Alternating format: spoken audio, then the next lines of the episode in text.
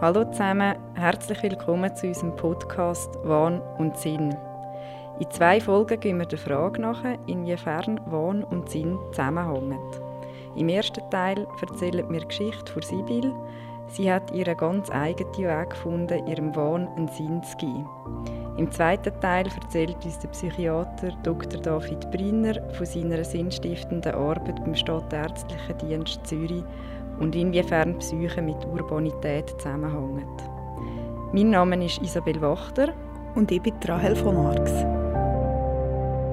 Also, als ich angefangen habe, hat es auch Filterli-Fixer gehabt, die zu mir gesagt haben, vom Platzspitz noch, hau ab, gang weg, äh, du hast keine Ahnung, auf was du dich einlässt und in ein paar Jahren bist du genau da, wo ich jetzt bin. Und ich habe die angeschaut und dachte, sicher nicht. Und drei Jahre später bin ich auch am Filterle Ich habe immer, ich denke, wenn ich mal nicht mehr konsumiere, keine Drogen mehr nehme, dann äh, sind meine Probleme vorbei und dann kann ich ein normales Leben führen. Und ich habe wie nicht das mal müssen setzen lassen, wow, jetzt, habe ich, jetzt konsumiere ich nicht mehr, dafür geht ganz eine andere Schachtel auf. Der Platz Spitz und der Letten Zürich sind zwölf Jahre lang der Sibyl ihres Zuhause. Mit 19 ist sie in die Drogenszene abgerutscht. Das war aber nur der Anfang. Gewesen. Beim Interviewtermin hat uns eine feine sportliche Frau um die 50 empfangen. Äußerlich deutet nichts darauf hin, was sie alles erlebt hat. Dabei hat Sibyl alles andere als einen einfachen Start in ihr Leben gehabt. Ich hatte eine ganz schwierige Kindheit, wirklich traumatische Kindheit mit einem psychisch kranken Vater, was man damals nicht gewusst hat. Ähm, bin dann so aufgewachsen, ein richtiges Problemkind, auch immer aufgefallen schon früh, mit Sprachstörungen und Zustörungen. Ähm, aber meine Familie hat das immer so unter den Teppich gewischt. Die Schulzeit zuerst habe ich es geschafft und dann habe ich eine Lehre gemacht als Apothekenhelferin. Und dann lernt man ja auch so alle die Medikamente kennen und Diagnosen und all das. Und dann habe ich, bin ich schon ein bisschen hellhörig geworden. habe so gedacht, oh, die Symptome kenne ich und das kenne ich von mir selber. Sibyl hat also schon früher realisiert, dass mit ihr etwas nicht stimmt. Es sei ihr aber in der Berufsschule vermittelt worden, dass bei psychisch kranken Menschen biochemische Prozesse im Hirn nicht stimmen. Für Sibyl ist aber festgestanden, dass das bei ihr sicher nicht der Fall ist. Vielmehr hat sie gedacht, dass ihre Probleme ausschließlich von ihrer schlechten Kindheit kommen. Das hat dann auch dazu geführt, dass sie mit 19 das erste Mal Heroin ausprobiert hat. Das, obwohl sie eigentlich genau gewusst hat, wie es in der Regel endet. Weil in der Apotheke sind genug Junkies ihre Methadon-Dosis nehmen. Und gleich setzt sie die Nadeln an. Das war so ein unglaubliches Gefühl, das ich nicht kennt habe. Und ich habe dann so gedacht, in meiner Naivität, oh, das muss jetzt Liebe sein. Und das hat lang funktioniert. Ich habe dann wirklich lange im Büro noch geschafft, mich aufgearbeitet und einfach, ähm, wie andere ein Antidepressiva nehmen, habe ich Heroin konsumiert. Und hat mir wirklich der Heroinkonsum ermöglicht, dass ich funktionieren konnte. Das hat mir so wie ein Schutzmäntel gegeben. Das hat die Leere gefühlt. Ich hatte keine Angst vor dem Leben. Ich habe mich getraut, in die Welt rauszugehen. 91 hat sich mein Vater das Leben genommen. Also der ist ganz, ganz spät, hat er eine Diagnose bekommen, paranoide Schizophrenie. Was dann auch erklärt hat, wieso er so komisch war, also so gewalttätig immer und so explosiv. Aber er hat sich dann das Leben genommen und das war für mich ganz, ganz schlimm. Gewesen. Und äh, ich habe natürlich nicht gewusst, wie mit dem umgehen und habe dann einfach noch mehr konsumiert. Aber dann, und habe geschafft und dann ist aber der Blattspitz geschlossen worden im Januar 92. Und dann ist so die Liefer, wie sagt man, die Lieferkette zusammengebrochen. Und man ist nicht so einfach an den Stoff angekommen und dann ist bei mir alles zusammengebrochen. Also, ich bin dann auch nicht mehr arbeiten, weil ich bei so einem Punkt war, wo ich gewusst habe, jetzt kann ich und wollte ich einfach nicht mehr funktionieren und die Beschaffung ist ein Vollzeitjob geworden Sibyl hat Energie gebraucht zum Stoff zu beschaffen. Darum hat sie dann nebst dem Heroin auch angefangen, Kokain zu konsumieren. Weil das Kokain putscht auf, während das Heroin schläfrig macht. Ich hätte auch, wenn ich Heroin braucht hätte ich unbedingt niemandem etwas zu leid, aber für Gocki hat ich wahrscheinlich meine Großmutter verkauft, wie die meisten anderen nehmen. Es ist einfach ganz eine andere Sucht.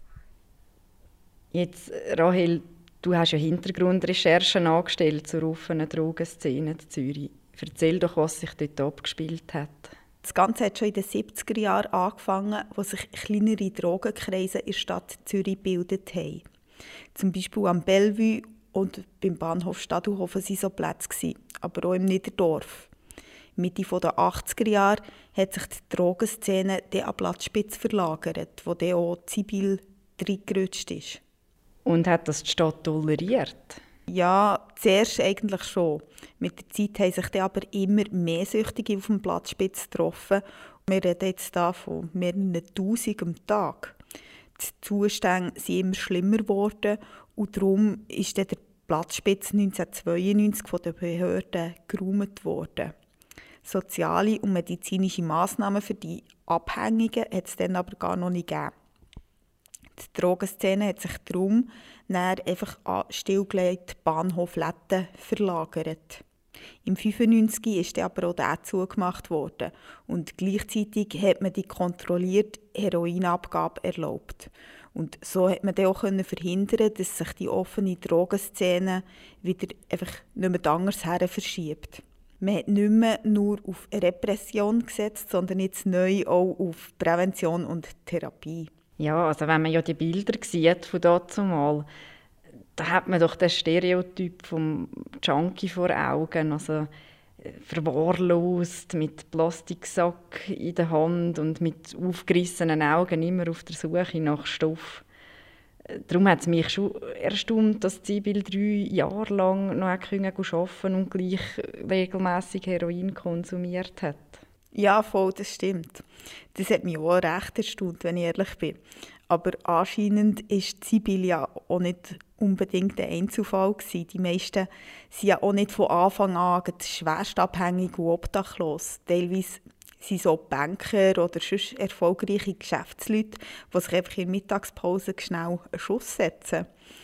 Und ähm, ja, am Nachmittag gehen sie einfach wieder normal zurück arbeiten. Ähm, der soziale Abstieg ist dann aber in den meisten Fällen schon früher oder später gekommen, weil ja, das Leben hat sich dann auch nur noch um den Konsum gedreht und dann haben sie den Job verloren, sind obdachlos geworden und häufig dann halt auch in die Beschaffungskriminalität abgerutscht. Oder wie Zibils gemacht hat, sie sind dann einfach filtern. Was ist Filtern? Ja, damit man nicht den grössten Dreck in die Venen hineinjagt, hat man das Heroin durch einen Zigarettenfilter in die Spritze aufgezogen. Und die Filterli-Fixer, das waren die, die in der Szene die ganzen Utensilien zum Heroin konsumieren für die anderen paratgestellt haben. Und bei Bedarf haben sie ihnen dann sogar noch geholfen, die Spritze anzusetzen. Und der Lohn für das alles war nachher, dass man einen kleinen Rest vom Stoff im Löffel zurückgelassen hat. Also, und, und ich habe dann so gefunden, nach dem Dealen, Verkaufen, Vermitteln, all das, habe ich äh, wie gefunden, das ist eigentlich der ehrlichste Job, den man machen kann. Man, man hilft eigentlich anderen nur. Es ist, man muss niemand beschissen. Und, äh, ja. Und, äh, wenn du dann dort bist, eben Filterli fixen, da spürt sich einfach alle 20 Minuten, eine halbe Stunde. Also dazu mal, weil das sind ja immer, die Gasse ist riesig gewesen, jeden Tag hunderte, tausende von Leuten. Also bist, bist 0,9 schwerstabhängiger geworden. Mhm. Ja. Sibyl ist also am absoluten Tiefpunkt angelangt. Das ist dann auch die Zeit, gewesen, wo sie viermal von der Polizei aufgegriffen worden ist und in einen Zwangsentzug in die Psychiatrie gesteckt worden ist. So ist die damalige Praxis. Gewesen. Wenn du für dich selber entscheidest, ich will jetzt einfach nur noch konsumieren, ich glaube nicht, dass ich eine Zukunft habe, was mich interessiert, sondern jetzt einfach nur konsumieren. Äh, und dann wirst du eingesperrt hinter Gitter gegen deinen Willen und dann entscheiden andere Leute, dass du jetzt körperlich durch die Schmerzen durch musst und psychisch durch das durch musst. Und äh, ja. Aber sie haben gemacht, was sie denken, sie ist das Beste. Ja. Ich war vorher auch noch nie in der Psychiatrie. Gewesen. Und es ist noch recht äh, erschreckend, also was man da erlebt und sieht und hört. Und man ist ja dann die Einzige, die kein Medikament bekommt, nichts. Also ich habe es gar nicht lässig gefunden. Aber so im Nachhinein, Jahre später, wenn ich zurückschaue, muss ich doch sagen, mal, vielleicht sind es die, einer von diesen vier Aufenthalten gewesen, wo eben dazu beigetragen hat, dass ich heute noch am Leben bin. Also weil es mir eben körperlich so schlecht gegangen ist und wer weiß, wenn ich nicht die zehn Tage hatte mit äh, Essen und einem warmen Bett, ob ich es dann geschafft hätte. Sibyl hat aber auch ein paar freiwillige Entzüge gemacht. Im 95 hat sie es dann schließlich geschafft, von der Drogen loszukommen. Nie und nimmer hätte sie damit gerechnet, dass dafür ganz ein anderes schlimmes Kapitel in ihrem Leben auf sie wartet. Nach der Lettenschliessung ähm, bin ich ins Ausland, habe einen kalten Entzug gemacht und bin dann so psychotisch geworden. Also, das ist es mir gut gegangen, das ist es mir besser gegangen und plötzlich bin ich komplett psychotisch gewesen, habe es aber nicht realisiert und bin dann im Ausland ähm, in der geschlossenen Psychiatrie gelandet. Der Sibyl ist dann eine paranoide Schizophrenie diagnostiziert worden. Rahel, du hast zu dem Thema recherchiert. Was ist eine paranoide Schizophrenie? Ja, also eine Schizophrenie zu erklären, ist nicht ganz einfach. Unter anderem, weil sich die Krankheit sehr unterschiedlich zeigt. Ein typisches Zeichen ist es aber, wenn jemand Stimmen hört und Sachen wahrnimmt, die andere nicht hören oder sehen. Viele Schizophrenie-Patienten leiden unter Verfolgungswahn oder sehen Verschwörungen in wirklich ganz banalen Sachen wie Nachrichten. Und auch das Gefühl, die eigenen Gedanken nicht mehr zu steuern, ist sehr typisch. Es scheint so ein bisschen, als könnten sich die Betroffenen von der Welt um sich herum nicht mehr richtig abgrenzen. Der Begriff Schizophrenie und Psychose werden wir im Verlauf der Geschichte noch hören. Was ist genau der Unterschied? Die Begriffe die werden viel synonym gebraucht, sind aber eigentlich gar nicht das Gleiche. Schizophrenie ist eine Diagnose, während Psychose einfach eine Zustandsbeschreibung ist. Eine Psychose beschreibt den Verlust von Realitätswahrnehmung. Psychosen deuten aber nicht explizit auf eine Schizophrenie her und können zum Beispiel auch bei bipolaren Störungen oder sehr schweren Depressionen vorkommen. Von einer Schizophrenie redet man dann erst, wenn die psychotischen Zustände über einen ganzen Monat oder noch länger andauern. Es gibt aber zusätzlich auch noch andere Symptome, die müssen passen müssen. Und durch was wird eine Schizophrenie ausgelöst? Das ist noch nicht ganz klar. Was es aber sicher gibt, sind Umwelt- und Anlagefaktoren, die zusammenspielen, dass jemand überhaupt eine psychische Störung entwickelt. Der Professor Dr. Wolfram Kavol, der ist Facharzt für Psychiatrie und Psychotherapie und der hat mir das Ganze genauer erklärt. Psychische Erkrankungen haben wie andere Erkrankungen auch zunächst mal in vielen Fällen eine genetische Grundlage. Und äh, diese genetische Grundlage wird in ihrer Wirksamkeit dann auch durch andere biologische und nicht biologische Faktoren moduliert, das heißt beeinflusst. Es gibt unterschiedlichen Anteil der genetischen und der Umweltkomponente. Man wird aber heute nicht mehr davon ausgehen, dass es irgendwas gibt, wo die Genetik überhaupt keine Rolle spielt. Das hat sich geändert im Laufe der Jahrzehnte und Jahrhunderte. Jetzt wissen wir natürlich von uns selber zunächst mal nicht, wie unsere genetische Grundausstattung diesbezüglich aussieht, sondern man merkt es im Grunde erst, wenn man dann krank wird. Gilt aber genauso eben auch für körperliche Erkrankungen. Ich weiß auch nicht, ob ich in zehn Jahren Bluthochdruck habe oder nicht. Es gibt also von Mensch zu Mensch unterschiedliche Anfälligkeiten für bestimmte psychische Erkrankungen. Das heisst also, dass die Genetik sicher eine Rolle spielt, was man erlebt hat und die ganzen Umweltfaktoren sind aber genauso relevant. Im Fall von Sibyl haben sicher auch die traumatischen Kindheitserlebnisse eine wichtige Rolle gespielt. Zusätzlich ist sie natürlich aber auch genetisch vorbelastet. Bei ihrem Vater hat man ja auch schon eine paranoide Schizophrenie diagnostiziert, wie sie erzählt hat. Natürlich hat uns in diesem Zusammenhang interessiert, wie sich so eine Psychose bei der Sibyl äußert. Ich muss sagen, es war jede Psychose total anders. Gewesen.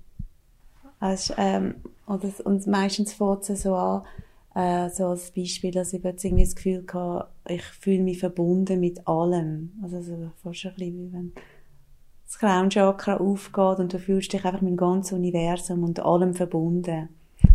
also fast ein bisschen, wenn du meditierst oder sonst eine spirituelle Sache machst. Und es kann sich auch schön anfühlen, aber dann geht es immer weiter, weiter und weiter und dann habe ich mich dann wieder verloren. Aber ich habe äh, häufig äh, das Gefühl hatte, die Leute reden über mich. Also wirklich so Paranoia. Wenn ich den Bus eingestiegen bin, habe ich das Gefühl gehabt, da, da reden alle über mich oder die Nachbarn dem Balkon reden über mich. Ähm, was ich kann, dass ich manchmal nicht, nicht, nicht mehr gespürt habe, wo höre ich auf und wo fangen die anderen an. Oder ich bin irgendwie in eine Menschenmenge gelaufen und habe wie so das Gefühl gehabt, wie ein Schwamm. Ich nehme alles auf, also Gedanken, Gefühl, alles. Weiß ich nicht, ob es so war, dass es eine Einbildung war. Oder auch häufig, ähm, dass ich das Gefühl habe, ich kann Gedanken von anderen Leuten hören, aber die auch meine. Und ich bin dann häufig äh, nach Einweisungen mit den Ärzten im Aufnahmegespräch und bin überzeugt gewesen, dass ich denen ihre Gedanken höre, aber natürlich auch gedacht, die hören meine und es wird dann mega anstrengend, oder, wenn du quasi deine eigenen Gedanken musst unterdrücken, weil es ist nicht immer, ja, wenn alle wissen, was du denkst, wenn man das so hört, drängt sich die Frage auf, ob die ihre Schizophrenie von den Drogen ausgelöst worden ist. Das ist natürlich eine Möglichkeit und kommt hier vor. Das hat mir auch der Wolfram Kavol bestätigt, als ich mit ihm geredet habe. Also äh, es ist tatsächlich so, dass das Substanzkonsum, äh, auch Cannabis äh, beispielsweise, das Risiko an einer Schizophrenie zu erkranken erhöht. Und wenn sie dann in einem Umfeld leben, wo äh, solche Substanzen konsumiert werden, hat das natürlich auch wieder Auswirkungen am Ende.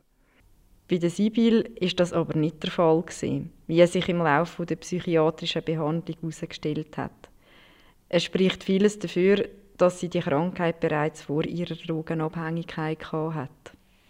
Kurz nach der Lehrabschlussprüfung habe ich, was ich heute, wenn ich zurückdenke, überzogen bin, dass es ein psychotischer Zusammenbruch war, wo ich das erste Mal wirklich so äh, Wahnvorstellungen und Stimmen und habe mir dort den Kopf, alle Haare abrasiert, inklusive die Augenbrauen, wie mir die Stimmen das gesagt haben, habe mich fast nicht zur Wohnung ausgetraut und unglaubliche Ängste gehabt. Und dann habe ich das erste Mal Heroin konsumiert und dann ist das alles weg gewesen. Also eigentlich habe ich zwölf Jahre lang meine Schizophrenie mit Heroin erfolgreich behandelt. Bewusste oder unbewusste Selbstmedikation ist ein bekanntes Phänomen und habe ich auch mit dem Wolfram Kamol thematisiert. Also es kann auch sein, dass jemand eine Depression hat und quasi als Selbstmedikation noch einen Alkoholmissbrauch anfängt oder Cannabis oder sonst irgendwas, weil diese ganzen Suchtmittel ja erstmal kurzfristig die Stimmung bessern. Hm? Umso erstaunlicher ist es, dass Sibyl nicht wieder mit dem Heroin angefangen hat. Aber da ist sie stark geblieben, obwohl sie dann über drei Jahre hinweg sogenannte Drehtüren-Patientin in der Psychiatrie war. Sie ist von der einen in die andere Psychose hineingerutscht und darum immer wieder zwangseingewiesen worden. Insgesamt achtmal. Sie hat keine guten Erinnerungen an diese Zeit. Ich habe gemerkt, in diesen drei Jahren in der Psychiatrie, dass die mir nicht helfen können. Also ich bin überzeugt ich komme wieder auf die Füße, habe eigentlich nie daran gezweifelt, ähm, und ich habe einfach gemerkt, Psychiatrie ist noch nicht so weit, die verstehen das alles gar noch nicht und ich kann mir nicht helfen. So rückblickend bin ich eigentlich froh und dankbar, habe ich die zwölf Jahre Sucht erlebt, durchgemacht. Ich habe so viel gelernt daraus. Und für mich ist dann wie klar gewesen, du kommst die Neuroleptika über, du spürst überhaupt nicht mehr, du kannst nicht mehr lachen, du kannst nicht mehr heulen, du bist einfach abgestellt, aber du bist easy zum Handeln für dein Umfeld. Und ich habe wie so gemerkt, das ist noch viel, viel schlimmer als äh, mit Heroin. Also weißt, du tust noch so einen Deckel auf alles drauf, auf all deinen Schmerz, all deine Probleme.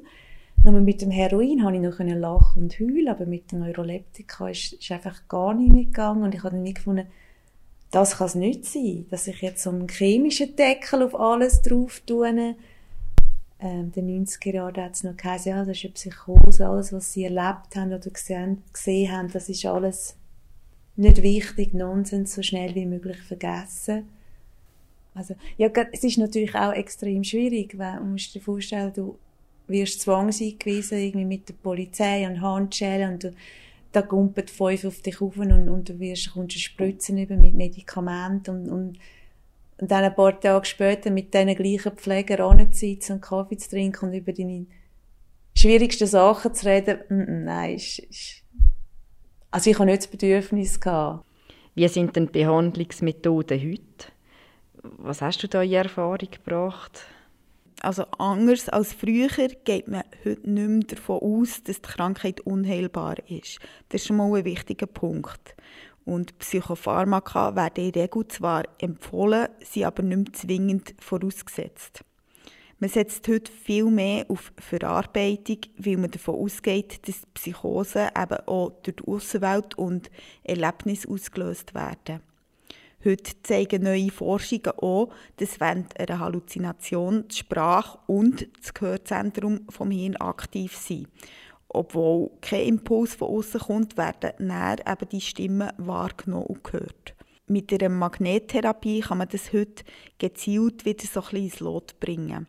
Ganz früher hat man die Leute mit einer schizophrenen Psychose in der Regel weggesperrt man hat einfach Angst und war überfordert, weil man es auch nicht verstanden hat. Und das waren dann halt einfach die Psychose. Gewesen. Und heute ist es aber noch so, dass Psychosen für jemanden, der selber nicht betroffen ist, kaum nachvollziehbar sind. Und Symptome werden dann auch schnell mal falsch eingeordnet. Das heisst also, dass man zum Beispiel schnell mal sagt, ah, das ist jetzt einfach weil der in der Pubertät ist, das ist so eine Entwicklungsphase und kommt dann schon wieder gut. Schizophrenie zieht aber näher auch andere Erkrankungen nach. Behandlungsleitlinien über, über psychotherapeutische Verfahren, über Medikation? Ähm, dann ist sicher ganz wichtig, auch auf körperliche Begleiterkrankungen zu schauen. Also Schizophrenie geht mit einer deutlich verkürzten Lebenserwartung einher, bis zu 17 Jahre ist die kürzer bei jemand mit Schizophrenie als bei jemand ohne Schizophrenie. Das liegt nicht nur an, an äh, Suiziden, die äh, er, erhöht vorkommen bei Schizophrenie, sondern das liegt auch an körperlichen Begleiterkrankungen, Herzgefäßerkrankungen, Krebserkrankungen, Übergewicht etc. Für Zibil haben die Behandlungsmethoden damals in den 90ern nicht gestimmt. Sie hat ihren eigenen Weg gesucht, um mit ihrer Diagnose umzugehen. Und das ganz ohne Medikament. Meine Familie ähm, hat langsam die Nase voll gehabt. Die haben gefunden, warum kann man sie nicht einfach irgendwo quasi versorgen? Also, das bringt sie ja nicht, wenn sie ständig wieder aus der Psychiatrie rausgeht, um wieder reingehen.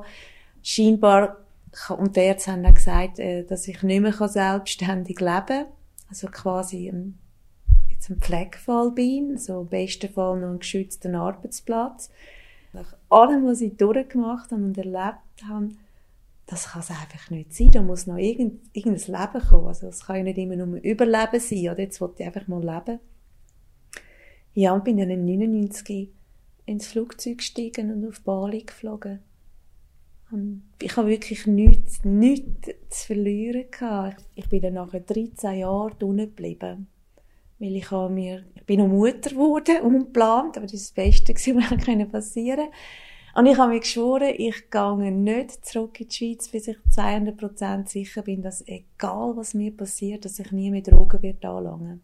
Also vor allem wegen, wegen meinem Sohn. Weil ich habe gewusst, wenn ich das einmal wieder konsumiere, dann, dann fällt alles wieder von vorne und das habe ich meinem Sohn nicht antun. Und das ist dann zehn Jahre gegangen. Dann schlussendlich, äh, meine Recovery, und dass es mir heute gut geht, war wirklich auch nochmal auch, dass ich mich damit auseinandergesetzt habe. Was, was, was höre ich da für Stimmen oder was habe ich da für Halluzinationen und woher kommt denn das? Und durch das, dass ich das gemacht habe, äh, geht es mir heute gut. Der Sibyl hat die Zeit in Bali unglaublich gut getan. Sie hat in einem Strandhäuschen gelebt und ist mit dem Rauschen vom Meer eingeschlafen und wieder aufgewacht. Nähe zu der Natur und Fernabziehen von zu viel Reizeinflüssen habe ihr sehr geholfen, erzählt sie. Zudem musste sie in Bali keine Stigmatisierung müssen befürchten. Niemand hat von ihrer Vergangenheit gewusst. Nach 13 Jahren ist Sibyl dann wieder zurück in die Schweiz gekommen. Ihr Sohn ist in die Oberstufe gekommen und sie hat ihm die Möglichkeit auf eine Ausbildung in der Schweiz geben. Es ist aber fast drei Jahre gegangen, bis sie eine passende Wohnung in der Schweiz gefunden hat. Ich habe gewusst, ich kann nicht in einem Block wohnen, wo gegenüber einem anderen Block ist, wo das so quasi die Scheibe, also die Fenster war, weil das sind für mich so wie Augen, oder? Und ich habe gewusst, das vertrage ich nicht, wenn ich das Gefühl habe, andere Leute schauen rein. Heute geht es der Sibyl gut. Sie ist seit 20 Jahren drogen- und medikamentenfrei. Doch wie schafft man das, mit einer so einer schwerwiegenden Diagnose zu leben? Ist sie ganz symptomfrei? Heute habe ich so weiss ich so meine Frühwarnzeichen oder meine Trigger. Oder ich kann es vielleicht so erklären, äh, du kannst so wie zum Cliff laufen und musst einfach lernen zu wissen, wenn du am Ende stehst und stehen bleiben. Wenn du über das Cliff gehst, dann gehst du in Psychose rein. Und ich weiss aus Erfahrung, wenn du so richtig in der Psychose bist, dann, dann bist du einfach verloren. Sibyl merkt heute genau, wenn sich eine Psychose anbahnt. Äh, wenn die Vögel am Morgen pfeifen und ich verstehe, was die miteinander reden. Mhm. Und äh, das ist mir jetzt auf der ganzen Welt. Wenn ich auf Bali bin, habe ich noch so gedacht, ja, dann lohne ich das auch in der Schweiz zurück und habe dann gemerkt, die jetzt Bali, die verstehe ich auch. Ja, das sind so Sachen. Oder, äh, ja, wenn ich, wenn ich merke, ich werde ängstlich oder ich ziehe mich zurück oder misstrauisch oder dann ähm, Stimmen, aber dann so, so böse, fiese. Aber was macht Sibyl denn amix, wenn sie die frühen Warnzeichen wahrnimmt? Und ich weiss halt, dass ich gewisse Sachen muss machen, zum Beispiel äh, genug Schlaf. Ich mache halt viel, zum stabil zu sein oder bleiben. Also Sachen, die ich gelernt habe über die Jahre, die mir gut tun bis jetzt irgendwie die 15 Minuten Yoga am Morgen früh oder, oder regelmäßig meditieren oder spazieren. Einfach alles so zum Abfahren. Also ich kann nicht sagen, ich bin 100% symptomfrei. Überhaupt nicht. Aber äh, ich kann gut damit umgehen, gut damit leben was ich jetzt mache, ich zurück bei der Schweiz, ich habe eine Therapeutin, wo ich zweimal im Monat gegangen, wo man so ein bisschen Reality-Check machen manchmal, wenn ich manchmal so nicht sicher bin, was ich äh, äh, wahrnehme oder so. Verstehe ich das richtig? Dann kann ich das mit ihr äh, ausdiskutieren. Sibyl ist jetzt seit acht Jahren zurück in der Schweiz. Sie und ihr Sohn haben sich da gut wieder eingelebt, obwohl es für Sibyl am Anfang schwierig war. Seit ein paar Jahren arbeitet sie 50 Prozent als Peer-Mitarbeiterin beim Stadtärztlichen Dienst Zürich. Ich habe in Bali ganz viel Volontier gemacht, ein NGO gegründet, also immer nützliche, sinnvolle Sachen gemacht. Bin zurück in die Schweiz und dann wieder der IV bezögert und keine Chance hatte, irgendwo eine Stelle zu finden. Ich glaube, der Hauptgrund, wieso es mir heute so gut geht, ist sicher, seit ich die Peer-Weiterbildung gemacht habe und wieder arbeiten kann. Ich bin auch äh, vor allem ein Brückenbauer zwischen den, unseren Klienten, Patienten und den Profis. Also, wenn man kommt und sagt, man ist selber ein ehemaliger Patient, dann haben, haben die Leute auch eher Vertrauen. Ich weiß natürlich, durch das, was ich erlebt habe und durchgemacht habe, habe ich natürlich auch für alle anderen Hoffnung. Also weißt, ich habe nicht das Gefühl, ich bin super speziell und ich habe nicht so etwas mega Spezielles geschafft, sondern mehr so, wenn ich es geschafft habe, schaffen es die anderen auch. Die Frage ist nur, ja, wie kommst du an sie an? Sibyl hat es geschafft. Sie hat den Mut auch in der dunkelsten Stunde nicht verloren. Das ist schon eine rechte Leistung, finde ich, die sicher auch nicht jedem gelingt. Sie betont zwar immer, sie sei nichts Außergewöhnliches, aber ich denke, viele könnten sich da Scheiben abschneiden. Es ist wirklich eine gewaltige Leistung. Mir hat es auch sehr beeindruckt, wie Sibyl über ihre Vergangenheit redet so reflektiert und ich habe echt den Eindruck, sie ist mit sich selber komplett ins Reine gekommen. Es ist auch eine Geschichte, die Mut macht, finde ich. In unserer nächsten Folge von Wahn und Sinn besuchen wir der Sibyl ihren Arbeitsort. Die psychiatrische Poliklinik vom Stadtärztlichen Dienst Zürich und redet mit ihrem Chef, Dr. David Briner, über die Herausforderungen in seiner täglichen Arbeit und inwiefern Stadt und psychische Gesundheit zusammenhängen. Auch der Professor Dr. Wolfram Kavol ist wieder dabei mit seinen fachlichen Einschätzungen.